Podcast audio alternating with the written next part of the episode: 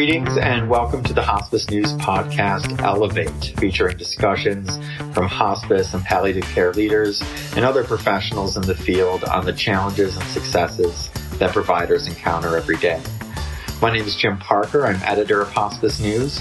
With me today is Dr. Michael Fratkin, founder and CEO of Resolution Care.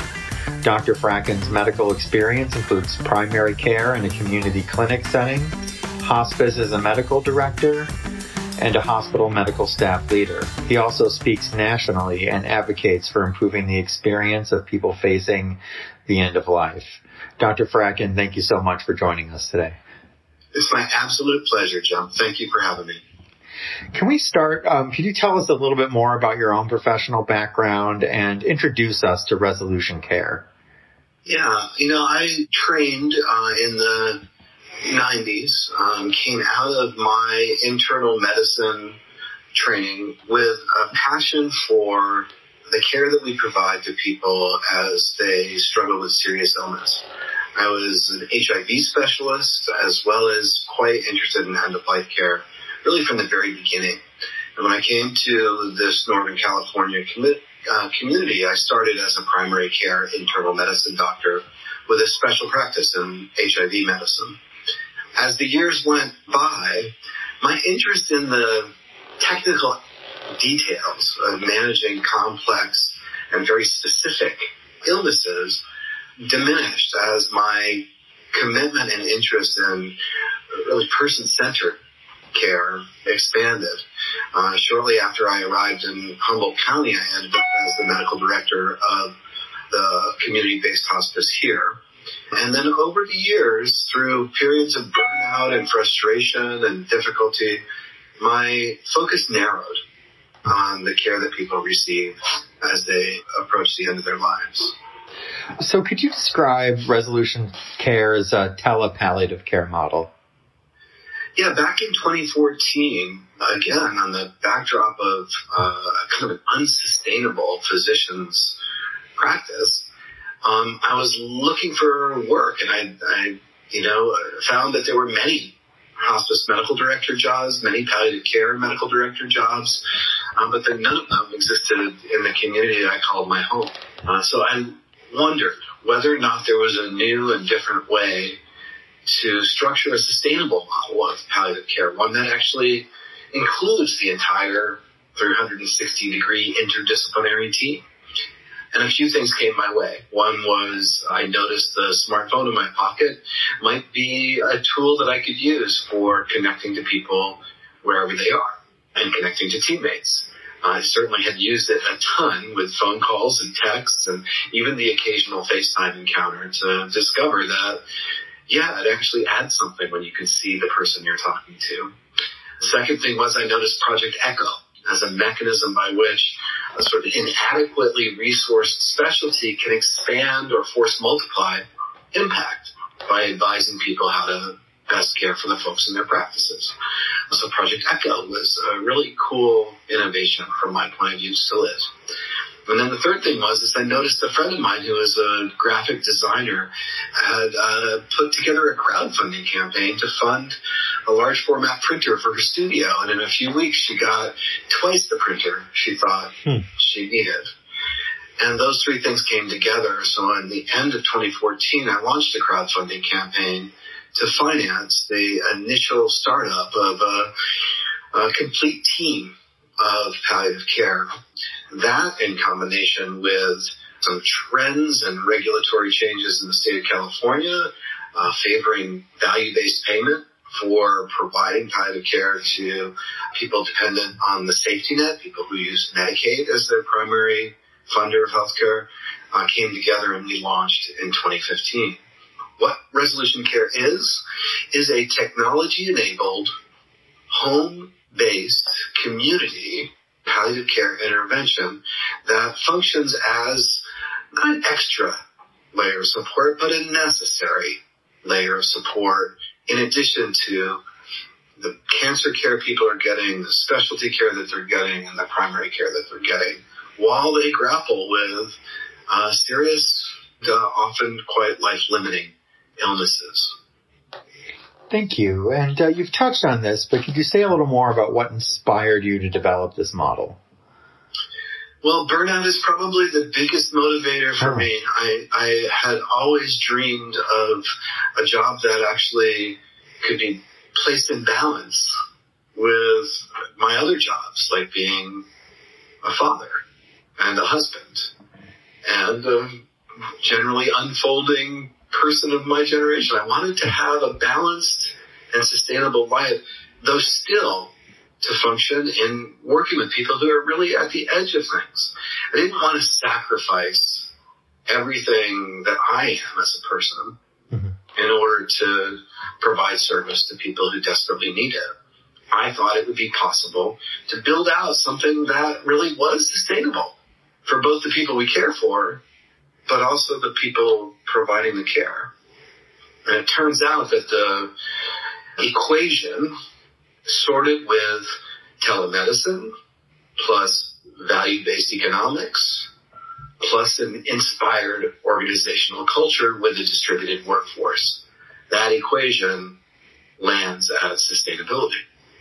And does um, Resolution Care do home visits in addition to the telehealth services?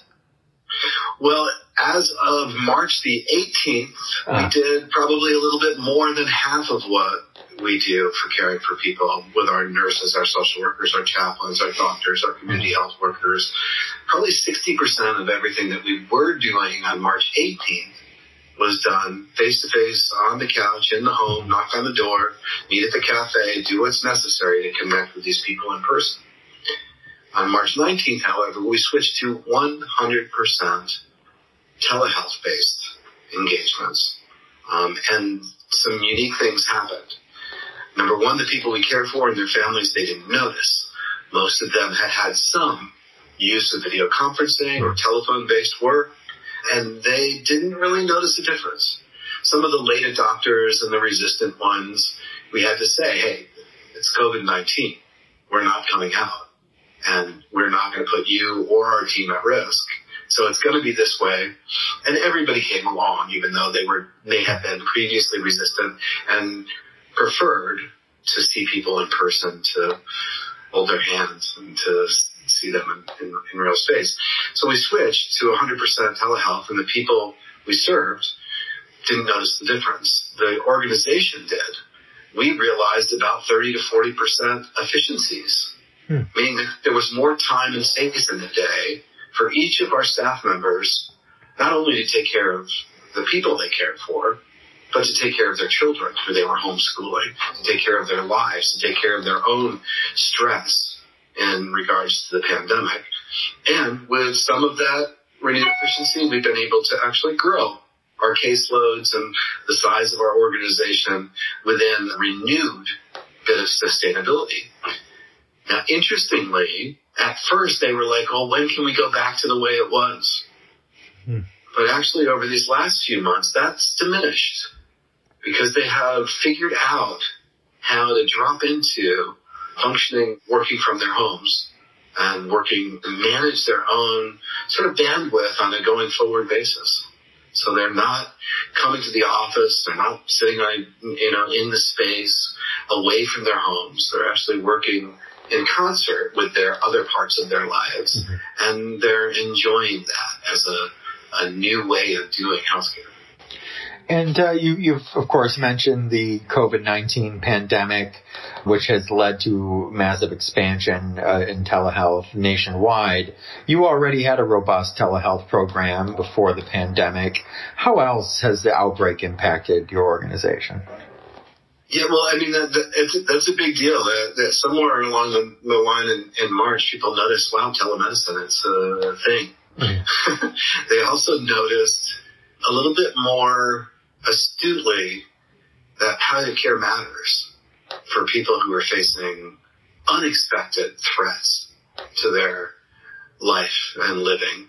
Uh, so both of those two things really took a big step forward in the pandemic, which has been exciting for us. Um, but also it raises the bar of our responsibilities to the field. The reason I say yes to folks like you, Jim, that want to talk about it is that I think it's important that we make it clear to our field that these technologies can be very, very useful. Not all palliative care programs are going to uh, be 100% telehealth based with a 100% distributed workforce in a network capacity like us. But we've demonstrated that the care that we provide in this context is better than real life in many, many interesting ways. And so we're sharing that information through media opportunities like this to talk about it, but also through educational opportunities through the Institute of Palliative Care at the California State University and through other kinds of outreach.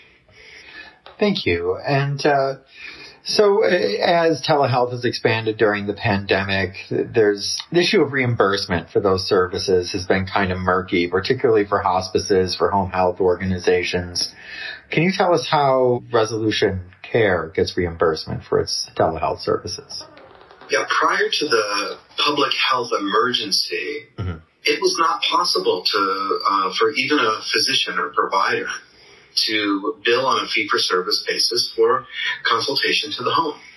We just mm-hmm. couldn't do that. We could drag people from their homes into some clinic environment, say their primary care provider's office, uh, or even our office if we had uh, that kind of a clinical environment. We did that now and again mm-hmm. uh, to build through fee for service, but fee for service is a huge brick wall between the enormous demand and need for this service and even the limited workforce that's ready to provide this service. Now, the public health emergency changed things the rules relaxed, the concerns about using this or that platform as being adequately HIPAA compliant, those were relaxed. Enforcement from the Office of Civil Rights relaxed so that you could use whatever video conferencing platform was most appropriate to the, mm-hmm. to solve that problem. In addition, the restraint from using fee for service billing models for doing consultation to wherever a person is were relieved. Mm-hmm. Uh, and in fact, telephone can be billable for doing palliative care interventions. All of that has made the murky ground just a gray space because we don't know how long these relaxed regulatory uh, guidelines will last, and we don't know what the after after the public health emergency is lifted, what the circumstances will be.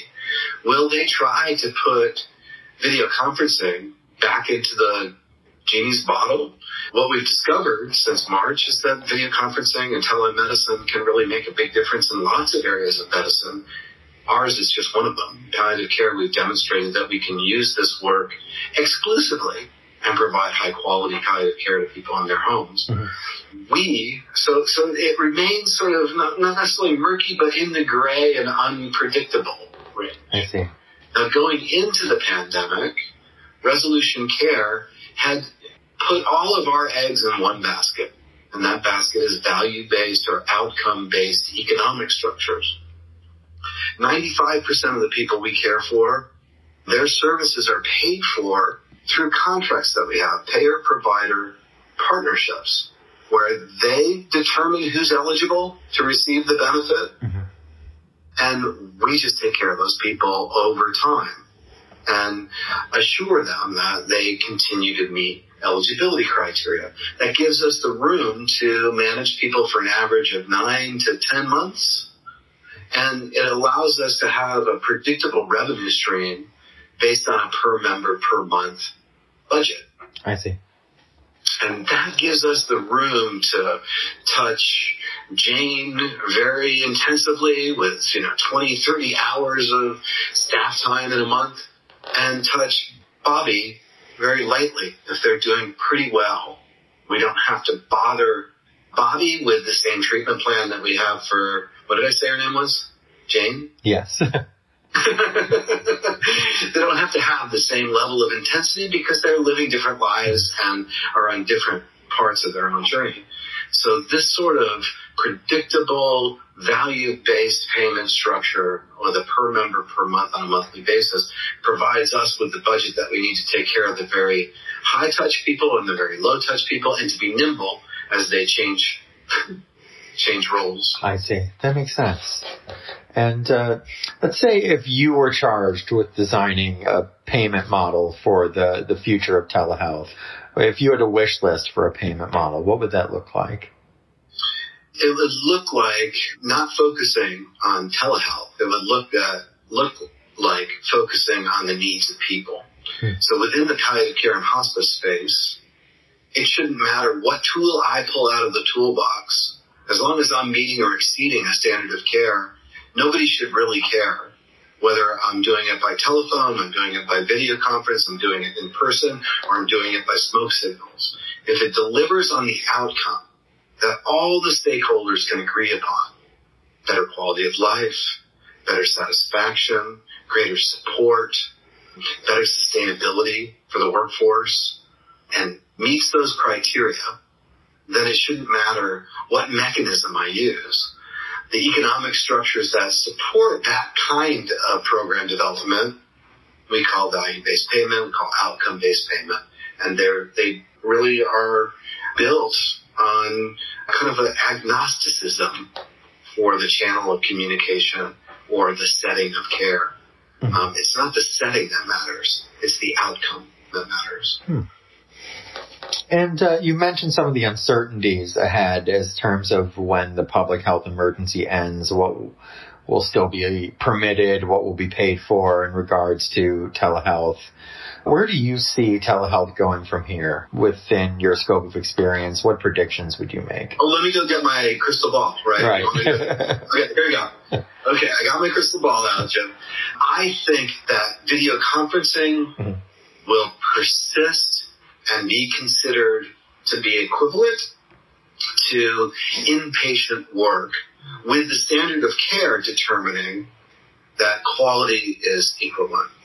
In other words, I think that will remain free to use video conferencing even in the fee for service structures.